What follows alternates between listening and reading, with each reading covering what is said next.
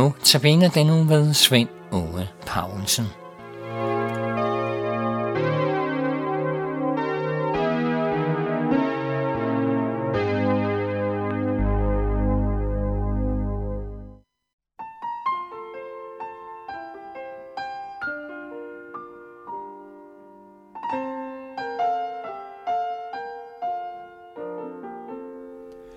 Frelseren er mig en hyrde Gud, hos ham skal jeg intet savne.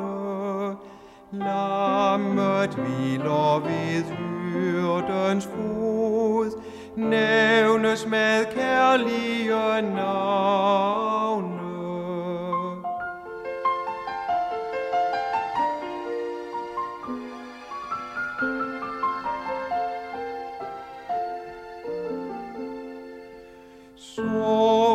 Jeg flyet fra ulvens tand, mit blod til hans fod er rundet.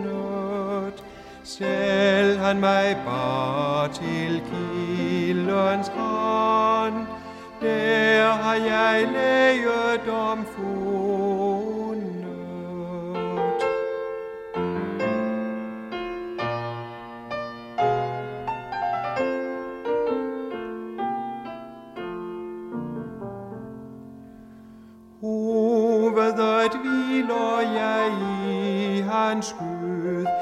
Jeg og livets vande.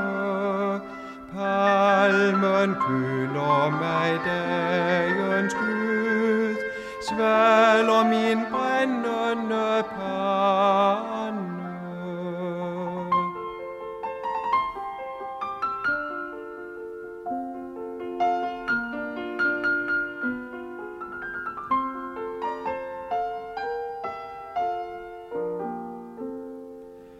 Skal jeg en vandre til ormes land og gå gennem dødens skygger? Hos mig vandrer i skyggen han, lyser vor redselen bygger.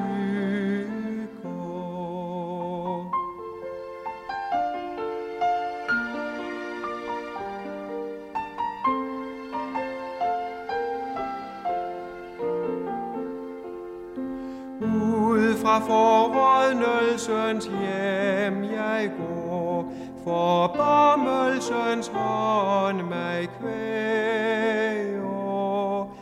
Hos mig kærligheds fyrste står, rækker mig særligheds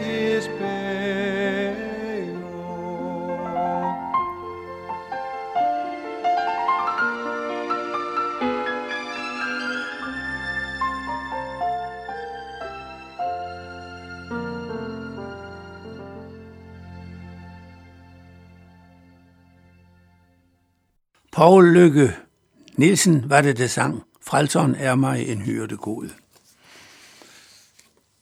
I Johannes 10, vers 11-16 står der. Jeg er den gode hyrde. Den gode hyrde sætter sit liv til for forerne. Den, der er en daglejer og ikke er hyrde og ikke selv ejer forerne, ser ulven komme og lader forerne i stikken og flygter. Og ulven går på rov iblandt dem og jæger dem fra hinanden. For han er daglejer og er ligeglad med forerne. Jeg er den gode hyrde. Jeg kender mine får, og mine får kender mig. Ligesom faderen kender mig, og jeg kender faderen, og jeg sætter mit liv til for forerne. Jeg har også andre får, som ikke hører til denne folk. Også dem skal jeg lede, og de skal høre min røst, og der skal blive en hjort, en hyrde. Jesus siger her med endnu skarpere, hvem han er. Han er ikke blot en eneste rigtige vej ind til Gud. Nej, han er den gode hyrde. Ham, som hans får vil følge. Det græske ord for gode betyder ikke godhjertet eller kærlig, men grundbetydningen er egentlig ideel, fejlfri. Så betydningen den gode hyrde er, at det er en hyrde, som han skal være. For det var et barsk job at være forhyrde. Hyrdelivet i Palæstina dengang var ingen idyl.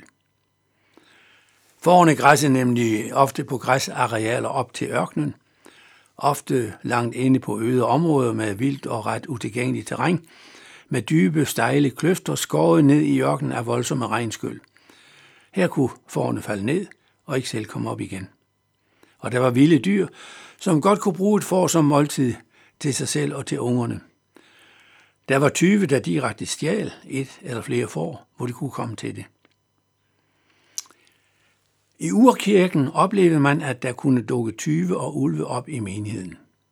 Paulus siger jo til de ældste i Efesos menigheden, rovgriske ulve skal komme ind i blandt jer, og de skal ikke skåne jorden.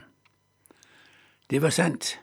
Den urkristne generation kunne i hvert fald berette om, hvorledes gnostiske vranglærer forsøgte at smule et andet evangelium ind i menigheden. Og noget tilsvarende finder vi stadigvæk rundt omkring os i dag. Til tider var det til med dengang for forhyrten knapt med både mad og nattesøvn. Sommerheden var ulidelig for ham. Og om vinteren kom der isnende kolde vinde med regn og snefnu. Der opstod mange kritiske situationer, og der viste sig, hvad forhyrten stod for. Det billede bruger Jesus for at beskrive hans forhyrdens opgave. Han havde kunnet unddrage sig, og han ville gøre det, hvis han blot var en lejet hyrde, en daglejer, en der mistænkte på sig selv. Men den gode hyrde hører sammen med sine får, og han er på, beredt på en over at dø for den, for han kender den. Og med det, der han kender dem, menes ikke blot, at han har kundskab om dem.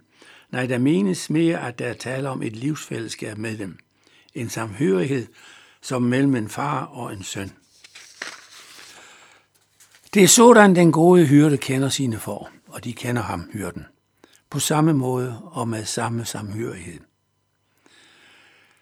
Ja, Jesus afdækker egentlig her, at det drejer sig om den måde, som Gud Fader kender Jesus på, og Jesus kender Gud Fader på. En antydning af Jesu guddommelighed. Men Jesus tilføjer så videre, at han sætter sit liv til for forerne. Her er en antydning af, hvad der venter ham. At han skal give sit liv for sine får. Det er Jesu frelsesværk, der er på tale, hvor han jo nogle måneder senere døde på Golgatas kors for sine for, for sine troende brødre og søstre. Denne antydning sagde næppe tilhørende den der noget som helst, men hører til de mærkelige og lidt uforståelige ting, som Jesus indimellem sagde. Og det blev først klart for folkene senere, da det var sket, hvad det var, Jesus havde antydet. Men Jesus siger så yderligere noget spændende her. Han siger, jeg har også andre for, som ikke hører til denne folk. Også dem skal jeg lede, og de skal høre min røst, og der skal blive en jord, en hyrde. Endnu en vigtig tanke knytter sig til Jesu tilbindelighed til denne gode hyrde. Et billede, som man formentlig heller ikke helt forstod den dag, at han, den gode hyrde, også havde får, som kommer fra andre forflokke. Dermed antydede Jesus det store missionsværk, som efter hans død og opstandelse skulle resultere i, at mange ikke-jyder kom til tro på Jesus, og dermed blev hans for. Som Matthæus nogle år senere omtaler det, mange skal komme fra øst og vest og sidde til bords med Abraham, Isak og Jakob i himmeriget – men rigets egne børn skal kastes ud i mørket udenfor. Og de, der kom til senere fra øst og vest og skal sidde til bords med Abraham, Isak og Jakob i himmeriget, det er jo blandt andet os i dag. Vi hører ikke til de for, som hørte med til forfolden Israel dengang, men vi fik lov til senere at komme til. Så vi hører også til i den ene jord med den ene hyrde, Jesus. Vi fortsætter der i morgen. Nu synger Lise Petersen, Jesus for verden, han gav sit liv.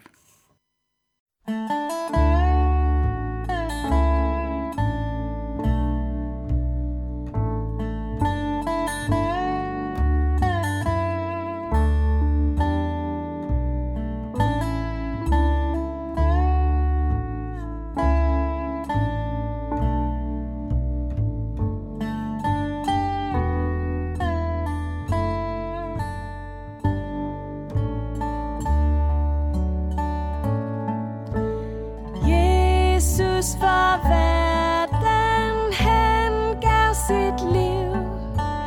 Åbnede øjne, Herre mig giv. Han var min frelse, offrede sig.